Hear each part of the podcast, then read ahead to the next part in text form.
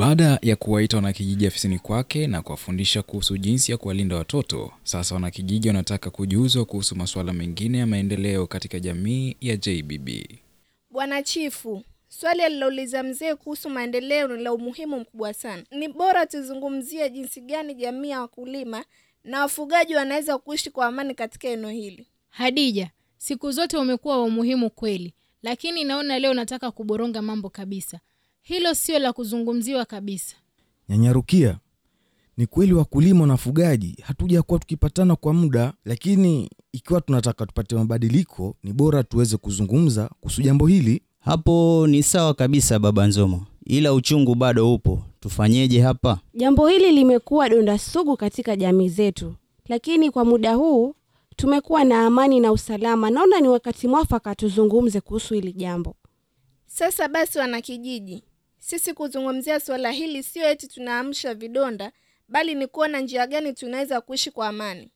Kwa hiyo tutafanya lipi hapa? Kwanza kabisa tuangalie chanzo cha mzozo ni nini. Chanzo cha mzozo huwa kipindi cha kiangazi. Pale nyasi zikikauka, hapo ndipo mifugo huingizwa ndani ya mashamba yetu. Siyo nyasi tu, bali viwango vya maji vikipungua na kukauka katika mabwawa, wafugaji huleta mifugo mtoni, na huko ndiko kuliko na mashamba. Sawa basi, kama tulivyojua chanzo cha mzozo, bwana chifu, je, kuna mikakati yoyote ya kutatua jambo hili? Tayari serikali imeanza mradi wa kuchimba mabawa zaidi ili kuhifadhi maji ya kutosha kwa ajili ya mifugo. Lakini bwana chifu, singekuwa bora wanakijiji wangeunganishwa kupitia uchimbaji huu wa mabwawa ili waweze kumiliki miradi na kuilinda vizuri? Hapo umenena. Sijui wanakijiji wanasemaje kuhusu swala hili. Wanangu, kabla tujaenda mbali, ningependa kuwakosoa.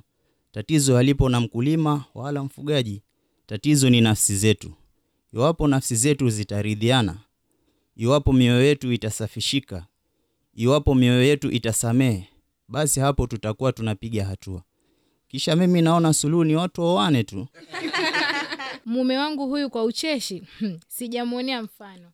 Nyanyarukia babu ipo na ukweli. Jamii za wafugaji na wakulima zikioana, mambo yatanyoka pia, lakini kwa sasa naona ni bora tuwe na ushirikiano, au mwasemaje? Ndiyo, ushirikiano ndiyo kiungo cha muhimu. Hapo pia mimi nakubaliana nanyi. Sasa basi, kabla kiangazi kianze na vita vianze tena, si tujue vile mikakati ilivyo. Tayari serikali imepeana kandarasi ya kuchimba kwa mabawa, lakini sasa nitafanya mkutano na wahusika ili wananchi tushirikiane katika miradi hii ya mabawa.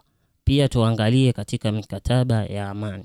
Jambo la mwisho, bwana chifu, wale waliona kumbukumbu mbaya kuhusu mizozo hii, pia ningependekeza wapate ushauri, kwani msongo wa mawazo unaweza kuwafanya kurudia yale yaliyotokea nyuma.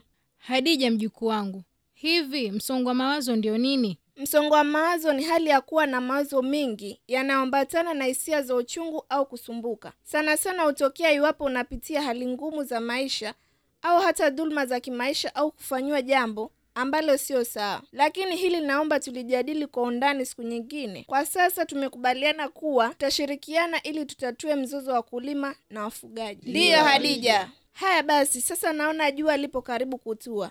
Bwana Chifu, upo na la kuongezea au tuhitimishe kikao? Kwa sasa tutahitimisha kikao. Wiki ijayo tutazungumza kwa undani huu msongo wa mawazo.